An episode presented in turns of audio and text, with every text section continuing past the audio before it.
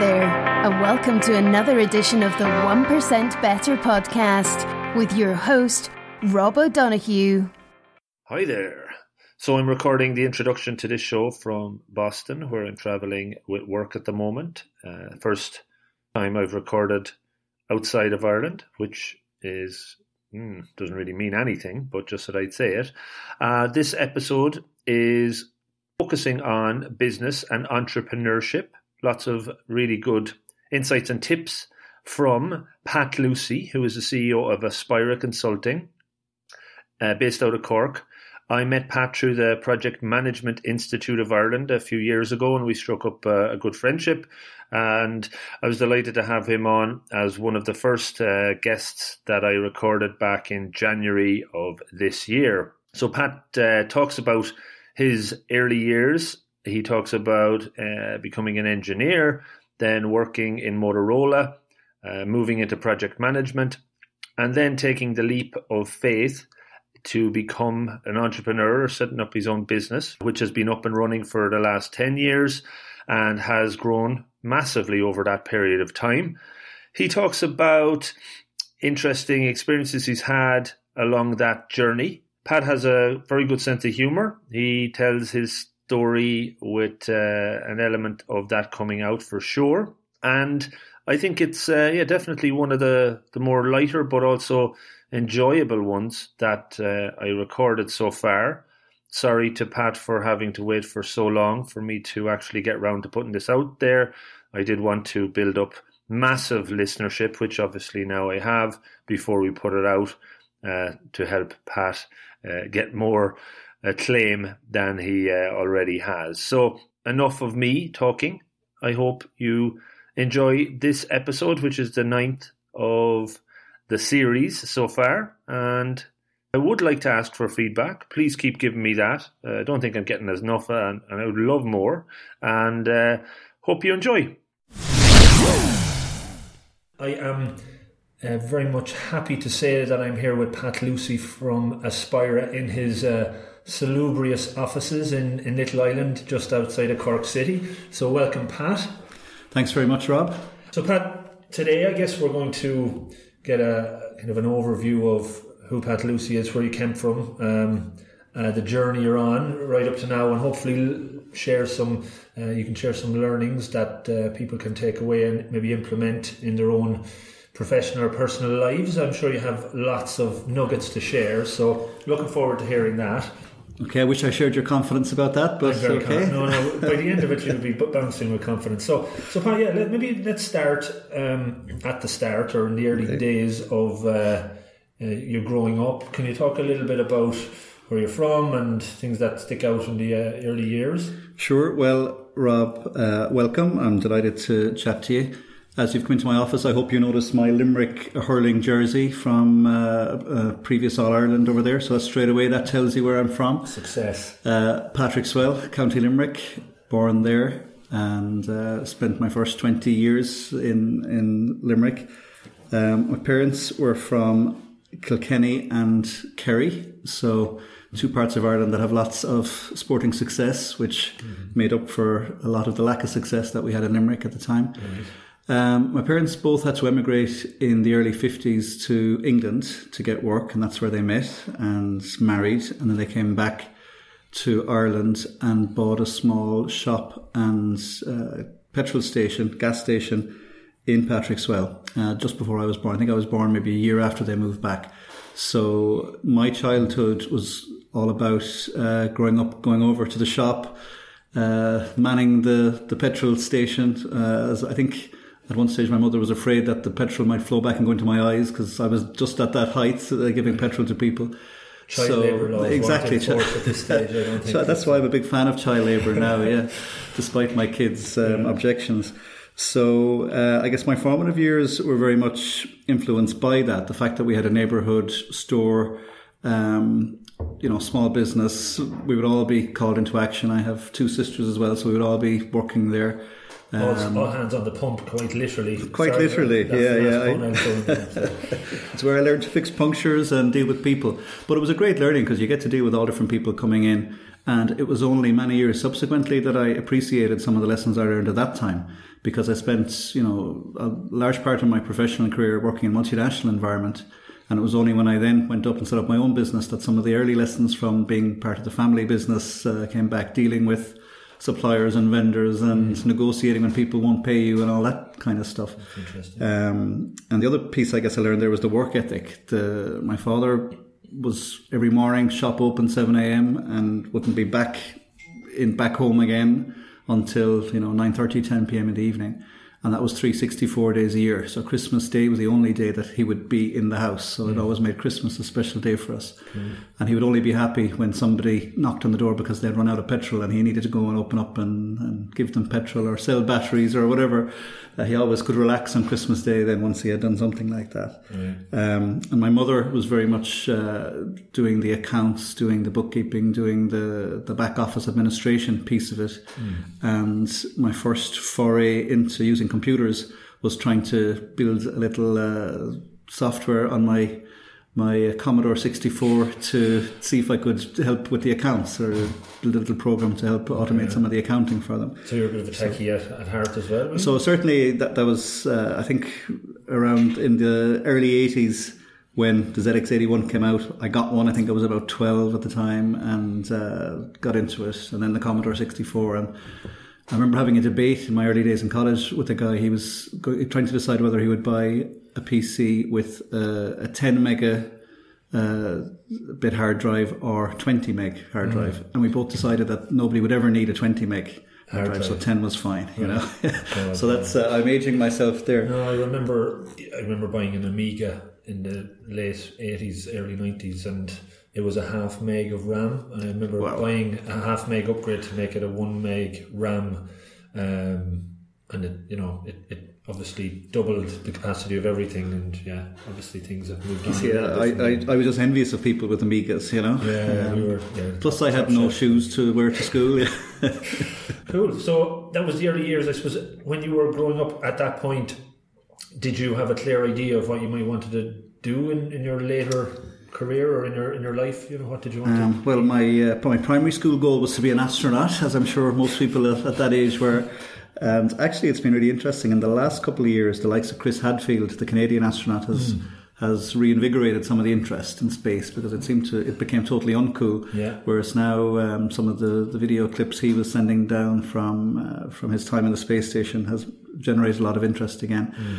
Uh, I think once I was in secondary school, uh, maths was always my thing. I was always very strong in that area, and I decided, and then the computers came along. So, with my interest in maths and love of computers, that was the area I decided I wanted to go into. So, okay. electronic engineering was what I did in, in college. That in was, Cork? Um, no, in Limerick. All right, sorry. Um, again, I know you're living in Cork now, know, Rob, but it's not the centre of the universe. We all know Limerick is, is okay, the centre of the well, universe. I am from Longford, but you know, that's, that's, that's the heart of Ireland. That's one of the orbiting planets. Yeah, that's another day's conversation. so uh, yeah, I did that in uh, what was NIHE, now University of Limerick, um, and it was quite, you know, it was quite an exciting time. There was lots going on. You had companies like Wang and Digital who mm. were both uh, big in that whole area. And it's funny how the, those companies come and go over time. Yeah. Um, so a lot of the guys that I would have got, I mean, back then it still wasn't that common to go to college. I would say about 15% of my final year at school went to college. 15? Yeah, 15. Oh, okay. So I guess now it's, it's yeah, yeah, yeah, I'd say it's the reverse, which is great. There's far more opportunity for people. So um, it was you know, we were relatively privileged to, to get to go to college. Mm. And it's funny as I bump into people now on occasion, and tools like LinkedIn are great for catching up with people. It's, mm-hmm. it's you can see how that education has been a benefit. That people are, you know, a lot of my former colleagues or uh, or classmates are in positions of of seniority all over the globe now at this stage. So yeah.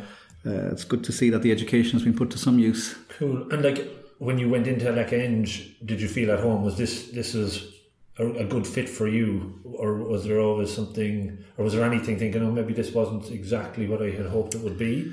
Yeah, well, it was quite broad. I mean, I, we did things like computer hardware, computer software, telecoms. Um, it was the I was less interested in the hardware and the circuit board side of things, more interested in software and telecoms. Mm. Um, I went on to do a master's in uh, in telecoms engineering the, after that. Just that had kind of piqued my interest. Mm. So from that point on, it was the software world and the telecoms world that uh, I focused on. So coming out of college, then your first first big career position? Where, so, where did you start? So there? at that stage, it was pretty tough to get a job in Ireland. That was the late eighties, early nineties. Um, so I went to Munich, went working with Siemens in Germany, and I think that was nineteen eighty nine. Um, at the time, a lot of people from Ireland went to either Germany or to Holland, went to Philips to, to get jobs as right. well. So, uh, so that was exciting. It was interesting. My first time living away somewhere. Um, had you German? Uh, I hadn't done German. I had done French at school. So I did a, a I think a three month night class or something in German. Mm-hmm. Um, so I could ask where were the toilets and what's the way to the train station. That was pretty. Can best in Bahnhof because that sticks with me as well. Yeah. So, uh, but what was funny was when I was with Siemens, English was very much the language of work that we were using in the office was English and I shared an apartment with a couple of other guys, and they just wanted to practice their English all the time. So I think uh, the the amount of German I used was pretty trivial. And as a result, I some of the big moments of history bypassed me because um, I was there when when the Berlin Wall came down. Mm. I was in Munich and came back to my apartment and turned on the TV and saw what was the Berlin Wall uh, being uh, dismantled, yeah. dismantled and people being dragged over it and I presumed with my lack of German this was a riot somewhere, and I flicked over to MTV, you know, and okay. uh, missed uh, history happening that that evening. But uh, I remember the next day just the the general euphoria that there was around the place that mm. this had happened and that a country could be reunited again. So um, it was uh, it was fantastic to be there at that time. Wonderful atmosphere. It didn't take long for for some of the atmosphere to change when some of the problems of immigration and suddenly loads more people hanging around and, and people without a lot of money and mm. causing social problems. But certainly for that first few days, it was just unbridled joy and mm. it was fantastic to be there. Cool. And so that, that role was very much still technical? Yeah, yeah. Know? I was a ISDN application engineer over with Siemens. So it was a technical role. And my next role was um, as more jobs were coming in Ireland, I, I interviewed for a role with Ericsson in Athlone and with Motorola in Cork because I was keen to to come back to Ireland mm-hmm. and um, and got both and decided I would go to Cork because uh, Cork was closer to Limerick obviously right. is its, its main advantage right. and um, started there at the very end of 1990 I think was when I started in Motorola and that was again as a software engineer working in the telecom space so it was a company that had set up, they had set up uh, in the 80s in Cork, and there were about 50 or 60 people there at that stage. Mm. So over the next 10 years, that grew to over 500 people that, mm. that were in Motorola over the years. And at this point, I guess people would probably link Motorola obviously mostly with mobile phones.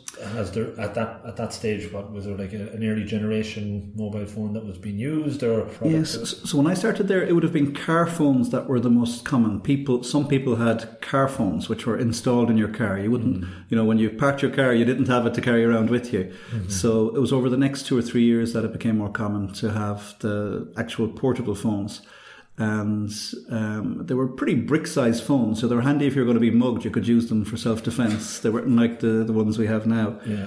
Um, and it was only in that time as well. It was the early '90s, might be '91, '92, that GSM came out, mm-hmm. which was a big revolution because up to then, if you had a mobile phone or a car phone, it would only work in your area, your jurisdiction. So mm-hmm. in Ireland, you couldn't go with your 088 phone and use it anywhere else. Yeah, yeah. But with the GSM technology, it, it was a pan European agreement that then spread all over the world. So suddenly it meant your phone now work in the UK or in parts of America mm. or Asia or you know all over Europe. Yeah. So that that played a huge part in making phones the ubiquitous tool of choice mm. now for for everybody in business at least. Mm. And the roaming charges obviously around then were very uh, manageable not, at the time. Well, not even roaming charge. I mean, to make a call with your mobile, it was like forty or fifty pence. Yeah. Uh, a minute just to to local call a number. Call even. Local yeah, call, yeah. Yeah. And I remember it's funny now looking back. Motorola were a very um, they were number one in worldwide for mobile phone uh, technology then, but they were always very um, futuristic and they're talking about displacing landline calls. So people will use their mobiles rather than their landlines. Mm-hmm. And I was thinking, no, that'll never happen. Why the hell would anybody do that? It's much more expensive. and now the idea of having a landline, you know, most people don't even have one. Yeah. So um, also, I remember seeing a video promotion uh, in the mid '90s that Motorola put together, showing how people would be using data on phones and showing people going shopping and Video doing a video call back yeah. home to see. And again, thinking, well, this is never going to happen. But there you go. It was it was Star Trek stuff to us back then, and now look at our kids and, what they Mm. do. It's 20 years, I guess, right? It's So- not even. Yeah, it's about fifteen years ago.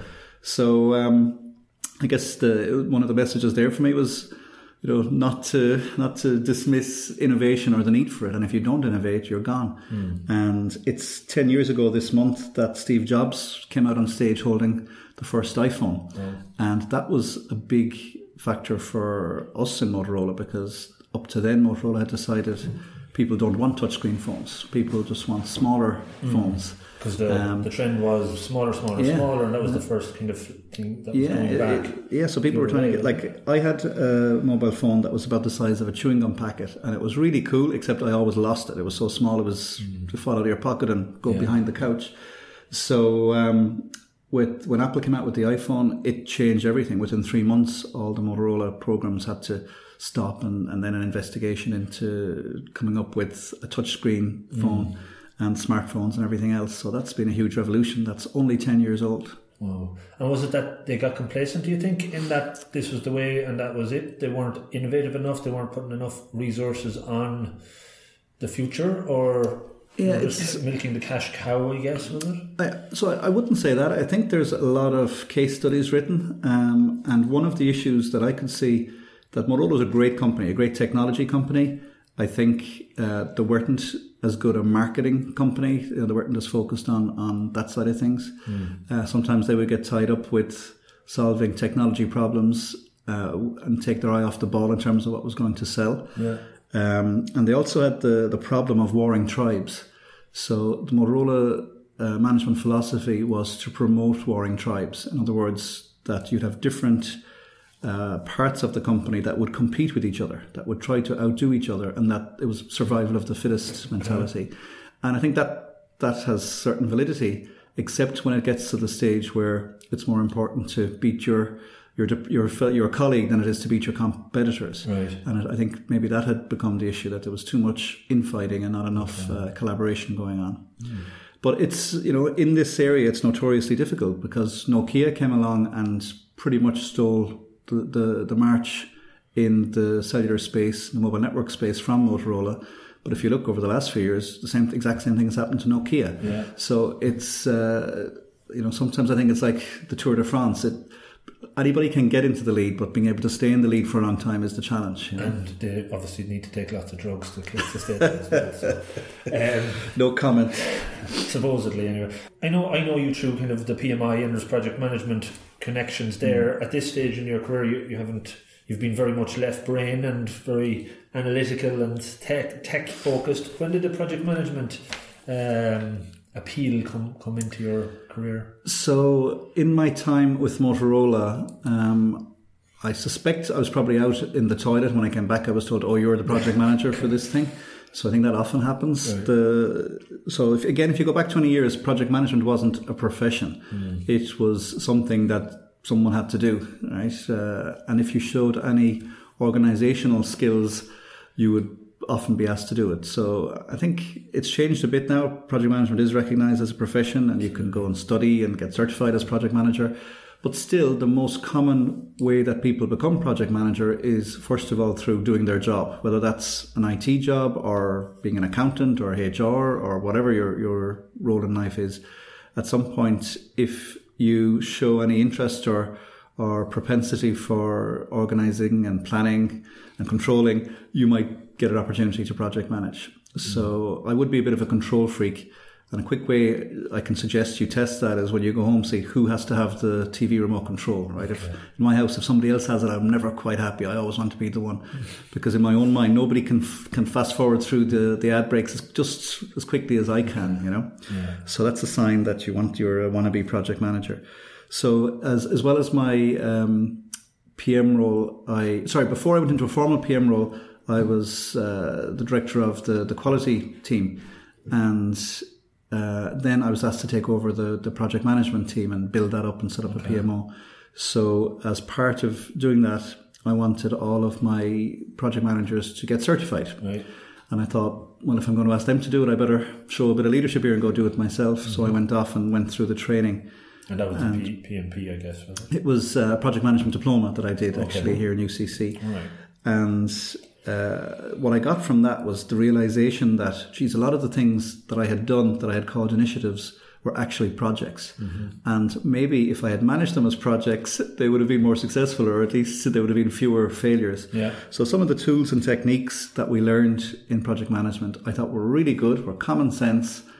You know, not once once you took away the fancy name, they were tools that you could just use to make life easier for you. Yeah. So I became a huge fan of of project management and its techniques after that. Right. And um, I ended up heading up the the project management division for uh, one of the Motorola businesses, which was very interesting because we had.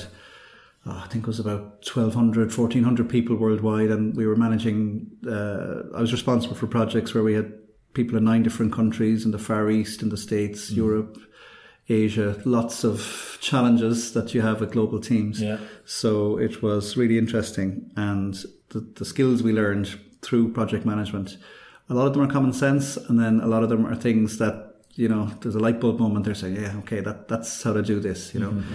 And I have found now, you know, through my work with the PMI and my day job, when we try to push project management principles on people, it's people who have been through it, people who have had a few battle scars from working mm-hmm. on projects, maybe working on projects that failed. They can see they're the ones who see the most benefit from this. Yeah. I think if you're talking to somebody straight from college, they're treating it more as an academic thing. They're taking, you know, scribbling down lots of notes, but it mightn't uh, resonate with them as much as it mm-hmm. will with the person who has you know, devoted a year of their lives to a project that went down the tubes, you know, yeah, and yeah. Uh, then you can see how some of these tools and techniques would have helped. Cool. So I think from listening through it, you've got a good experience from the technical side. You're getting more exposure then in the, those last few years around the project side. Mm. Has all of this been part of the the bigger plan to set up your own business? Was it something that happened, you know, luck or design? So, went from there? So I would say it's a series of uh, accidents. You know, so I, I would describe myself as an accidental entrepreneur, right? Good, good um, but uh, if I was trying to make it sound more sophisticated, I would say that it's emergent strategy, right? So I had a, a high level idea and then rolled with the punches. Mm-hmm. But the reality is, um, you know, from my background and from my family being self employed and business, I guess, I always had an interest in running my own business.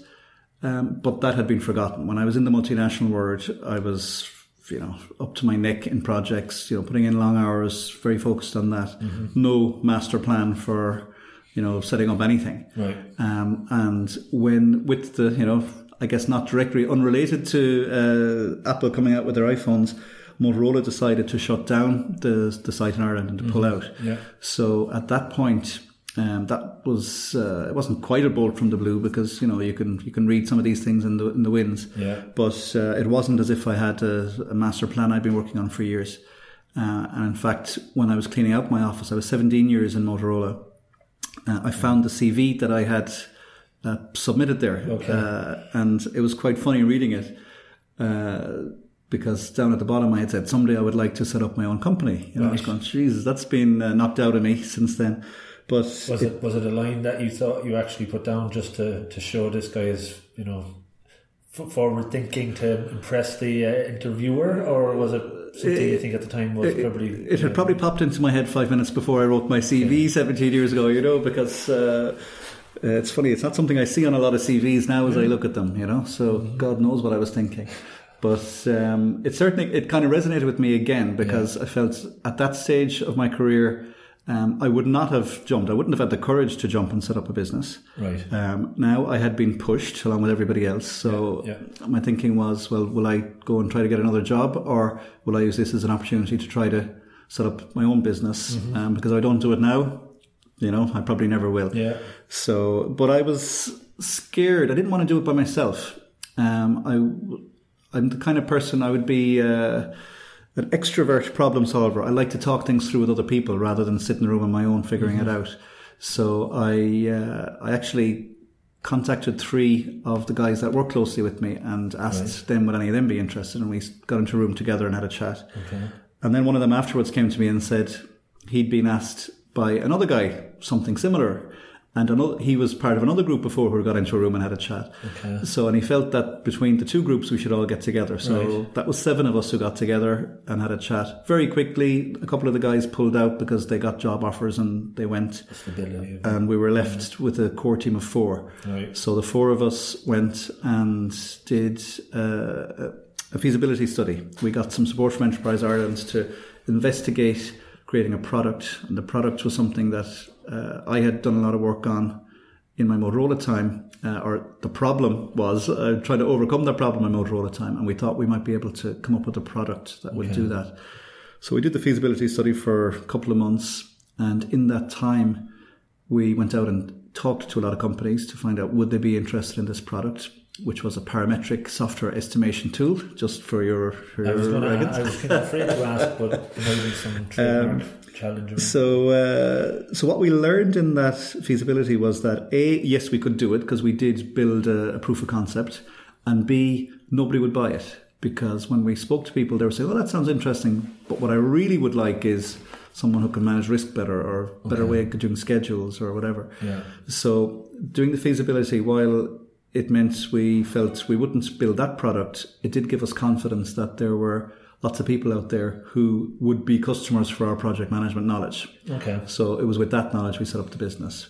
At that stage, of the four of us, one of the guys decided he was going to go to Australia for a year to emigrate, right. and the other guy got a job with um, a large smartphone manufacturer with a base in Cork. Okay. So that left us with two. So right. it was Colin Morgan and myself. So we founded the company Excellent. in 2007. And we hired four developers from Motorola to work with us from right from day one. Um, and again, when you've worked with people, you know who the people are that you want on your team. Mm-hmm. So uh, we said, you know, we, we would go and try to get the guys, and we got four. So six of us started back in May 2007. So nearly 10 and years ago. 10 years, coming yeah, up to 10 yeah, years, yeah, yeah, yeah. So of that six, four of us are still together. Uh, so two of the guys moved on over the next couple of years, but the, the, the four of us are still working here. Excellent. And I think by the end of 2007, we had 10 people and eight of those 10 are still here with us today. So we've managed to, to hang on to people. So when you went and set up your own business. Had you done any start your own business course, or were you flying by the seat of your pants, as they sometimes say? Yeah. So we. When Motorola were shutting down, uh, in some ways it was fortuitous because there was a general election coming up in Ireland in 2007, the same month the the minister responsible for enterprise and employment was based in Cork. Okay. So he had basically told the the agencies do whatever you can to get these guys to help them get trained or get work or right, right, set up yeah. companies. So um, they set up, they ran a start your own business course for anybody who's interested. So there were, I think there were 11 uh, startup businesses that came out of Motorola that went along to that. It was, a, I think it was a six day course, but just covering okay. the basics. Yeah.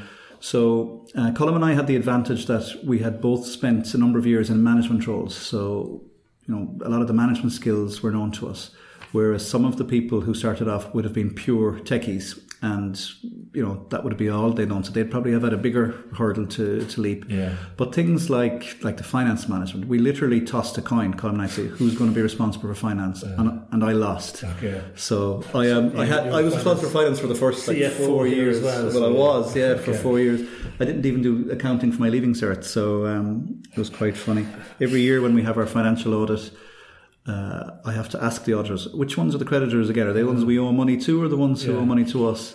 Oh. But uh, we got through that anyway, and uh, the training was good. We in we also applied for and were accepted on a one year course with it was called the Genesis course. Uh, in the Rubicon Centre mm-hmm. in CIT in Cork. I think now it's called New Frontiers. Okay. So it's a year long incubation uh, program for new businesses. And what was really good about that was there were 16 new businesses. I think four of them were ex Motorola and, and, people from all other areas. and there was a great sense of camaraderie and, and helping there, helping each other, people with different business ideas. And particularly if you're on your own, I think being involved in something like that is great because it's a tough slog. Like, I wouldn't have had the courage to do it by myself. And for someone who is by themselves, getting involved in an incubation centre means you can see there's other people like me too who are struggling, and you know you got a bit of uh, a bit of support there. And uh, so that was really good. And they brought in people as part of that course for the first three months. Uh, there was one day a week in training covering all aspects legal aspects, HR aspects, uh, accounting aspects, which I took lots of notes at, mm-hmm. um, all the different areas of uh, running a business. So it was really useful. In those early few years, so right, 10 years going, um, but in the first few years, is there anything that sticks out that you you've learned from that I guess mm. anyone potentially listening that could be going through the same sort of uh, journey could could take something out of? Sure. So a big. I take a big sigh. Yeah, so sorry for bringing this, these emotions back up here. I apologise. Yeah, so it's, it's, I'm gradually coming to terms with it. So when we started the, the business, and we hired uh, a bunch of our, our former colleagues as as developers. We had an idea for a new product. Um, which was a project management product. It was an enterprise PM tool. And we knew that with the knowledge we had, that if we could build a software tool that did things like let you automatically draw a work breakdown structure on a web page, mm. and then would automatically convert that into a, a, Microsoft project schedule. Sorry, I'm using too many project management terms here. It basically automated a bunch of steps for you, yeah. plus would give. Anyway, we, we, built a really cool tool. Right, okay. it took us about a year and a half. Yeah and our view was we'll build it and then people will be blown away by it. Build it and they will come. come yeah, in droves. Too much uh, I think, around that time. Now, the issue was by the time we had built it, uh, it was 2009, which was pretty much the depths of the recession here. Mm. And we went to, uh, we, ex- we launched it at a trade show in Phoenix, Arizona in 2009 and we got great interest, great, you know, lots of interest and, and uh, people who were intrigued and wanted to follow up. Mm. But we realized we could just have, have easily have gone to that uh, conference with a PowerPoint presentation. Mm. We did not need the system to be working. Right. Whereas we didn't have the confidence to do that. And my, my fantasy was that somebody would come along, would see it, and would say, Is this real? Show me the code, prove to me it works, and then we and we could do that and yeah, they'd yeah, be happy. Yeah. In reality, people came and looked at it and said, "All right, okay, that could be interesting." Mm. So we had spent a ton of money, uh, you know, relative to our size, uh, money we could barely afford to build this thing. Whereas if I was going back and doing that again, I would absolutely have gone with vaporware or a mock-up or something just to use as a proof of concept okay. rather than take the engineering approach that we had to make it work first and then sell it um, so that was that was the challenge. That's a very and, interesting learning there. And I guess subsequently, have you done anything similar since? But the other way around, as yes. you, have mocked it up and marketed the shit out of it, and then. Uh, yeah, so I would say I mentioned we weren't great at, at not, didn't have finance skills. We also didn't have a lot of sales skills. So um, we, but we absolutely learned from that. So in future when we had ideas for products we decided that we would basically sandbox it. We'd implement a quick and dirty version and use that as a sales tool then to see you know and not pretend it's the, the finished article but say this is what we can do and within a couple of months we can have a, a productized version of this if you think it's interesting. So that's the mode we took and we, we probably developed about 10 different products like that um, and three of those became commercial products then. Okay. So I don't know if that's a good rate or a terrible rate, but uh, so in total we have uh, our software part of our business has delivered four different commercial products. and some of those are in partnership with other companies, some are standalone. Um, and so our software is all over the world now. Uh, cool. Like it's in Australia, New Zealand. I think that was the last the last continent we needed to sell it to Brilliant. to get it in there. So yeah, that's great. It was great to, to get that, but certainly it was a lesson that was hard hard learned in the, the first couple of years. Are any major successes that you call out over the last few years as a result of other learnings that, that happened? Yeah, so we um, what this is 2017. So in 2013, one of the the products that we uh, developed got a lot of interest externally. It's a cloud based product, cloud orchestration marketplace product So that got external interests and investments. So we spun that off as a separate company. Right. And at that point, we decided that we would refocus Aspira as a service company rather than uh, a vehicle to keep making new products. So uh, from there, it, the growth in Aspira has really been driven by that that ethos. The, we're no longer trying to think how can we make a new mousetrap. Now we're thinking what are the services that we can deliver to to clients out there, and uh, we very much take the view that. We've spent many years on one side of the desk, and now that we're at the other side of the desk, we want to behave the way we wish people had behaved to us. Mm. So, for example, I know it sounds pretty basic, but the number of companies that we deal with who have paid somebody to develop software for them and then don't own the source code or can't get the source code. Mm. to me, that's ridiculous. Yeah. So if we're doing software development work for somebody, they own the source code, right? Mm. They pay our bill, they have the source code. There's no issue, sure, no sure. ifs, buts, and maybes.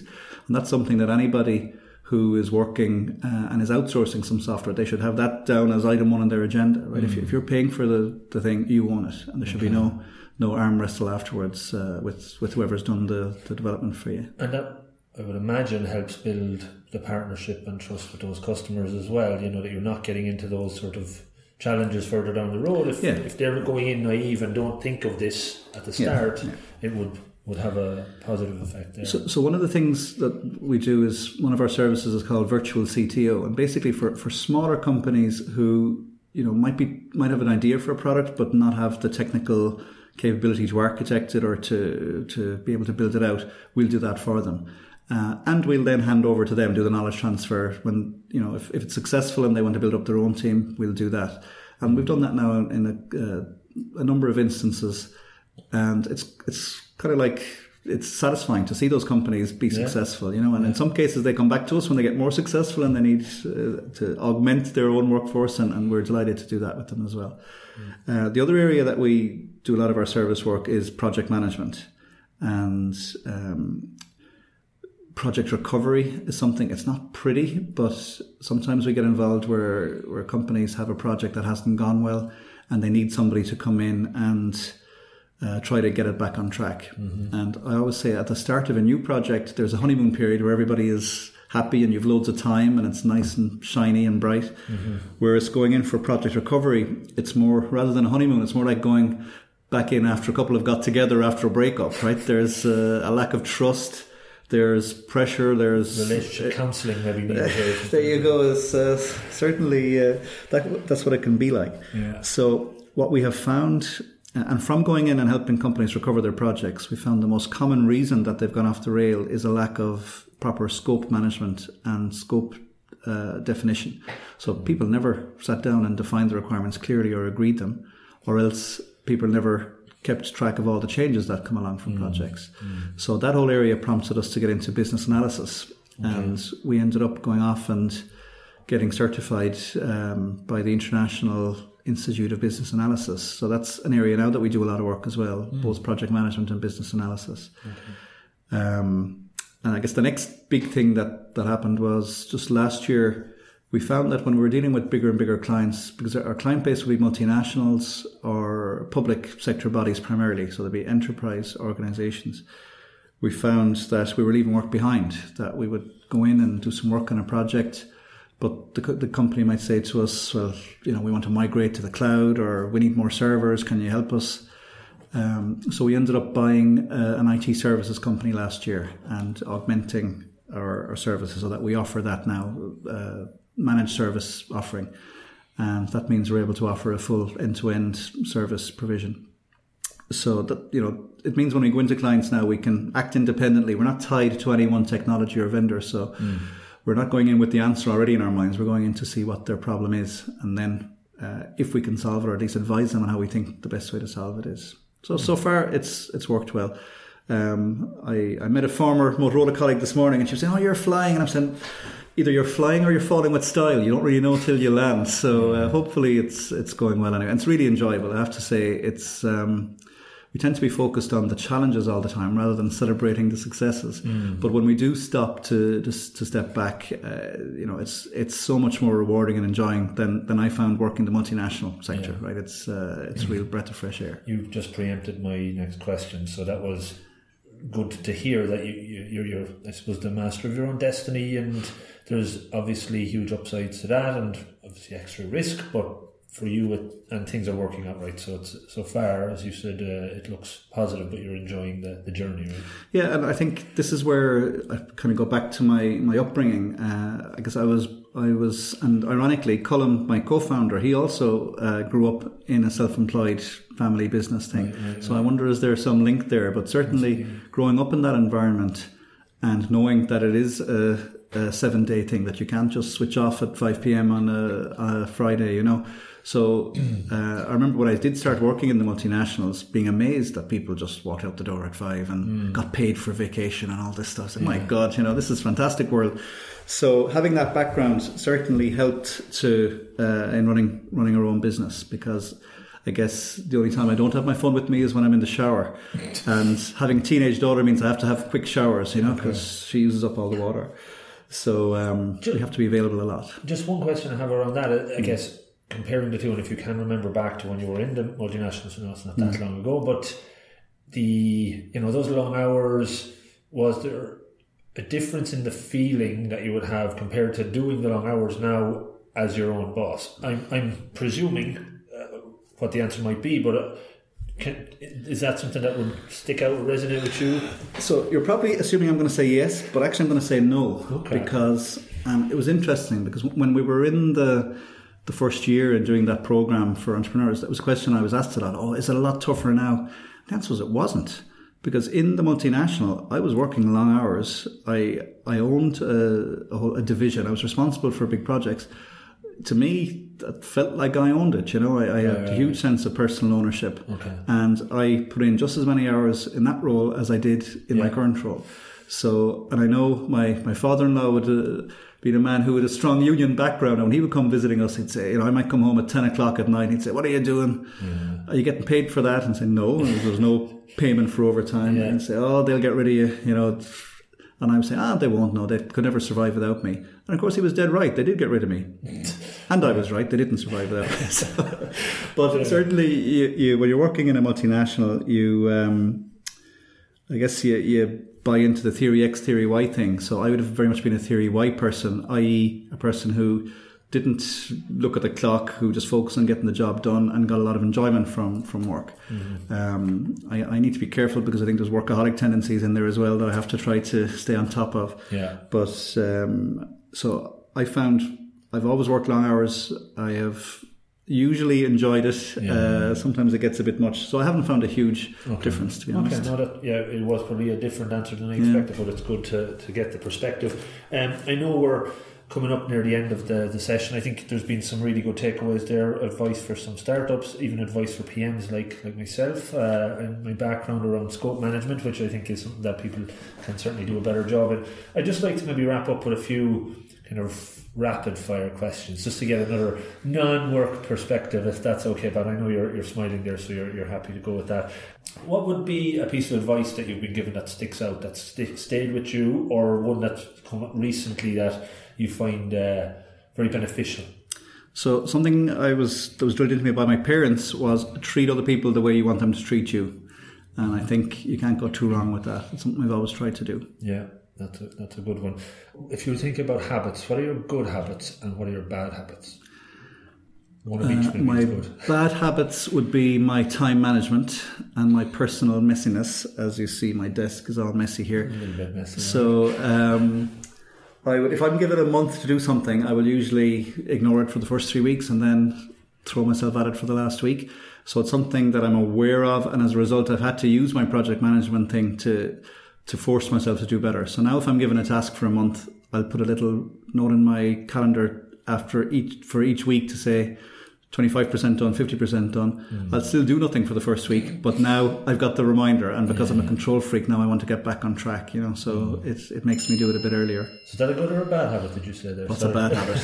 it's a bad habit. And I've, because of that, I've been forced to try to address it, you know, and do something about it. Okay. Uh, good habits, good habits. Um, I guess consistency and loyalty. And again, hopefully that's a good habit. Mm. I guess I believe in giving people time to get something done and giving people a chance. And for people who've done a good job. You know, we're all going to run into problems and things that don't go right, but I, I would always be willing to give people time and give them a chance to to turn it around again. Okay. If you were to give advice to your 20 year old self, what would that potentially be? Advice to my 20 year old self. Which is not that long ago, obviously. Uh, so. Yeah, this was yesterday, yeah. Um, I would say listen to all the advice that you're given and discard half of it. Okay, very good. What uh, What's the last movie you've seen, or a movie that sticks out that you like in any particular reason? Uh, Kill Bill Two on TV last week. So I'm a big fan of the Tarantino. the Tarantino stuff. Yeah, yeah. Very so good. quite a few people I'd like to try some of those moves on Kill Bill. Hopefully, there's no bill in the workplace. um, look, that's been really insightful, Pat. I I don't know why you were anyway worried about this. It's been it's been a, thorough journey and enjoyable one um, in, into your career. Anything you'd like to just wrap up with? Any last words? And certainly maybe to talk a bit about the company, how people could get in touch with you or look look the company up. Sure. So uh, thanks, Rob. Its time has flown by. So people uh, are free to get in touch with me. Our company is Aspira. So that's A S P I R A dot I E. So if anybody is interested, they can uh, go on there, and uh, our hashtag is uh, our Twitter handle, I should say, is Aspira HQ. So either way, they can get in touch with me that way. I guess the thing I would say for people who find that they're struggling to keep on top of their day to day work, go and do a project management course. You'll learn some tips and techniques there that make life easier. And for people who are thinking they might like to start up a business, get off your ass and do it, right? Because it's it's great fun. Um, the majority of startups don't succeed, but you learn so much in doing it that um, you're far more likely to succeed the next time. So I would say don't be afraid to give it a shot. Brilliant. Nice closing words, Pat. So thanks again, and uh, and uh, as you obviously said, there people can get in touch, and hopefully they do. So thanks for tuning in, folks. Talk to you again soon. Hey folks, so if you're at this point, it means you got to the end of one of my episodes. Thank you for listening. It's uh, it's great that you took the time to do so, and I hope you got something out of it. So I'm just going to wrap it up with a shout out for feedback. As you know, the show is pretty new and it's just growing, evolving, and your feedback is really important to me as I try and improve the show, make it 1% better.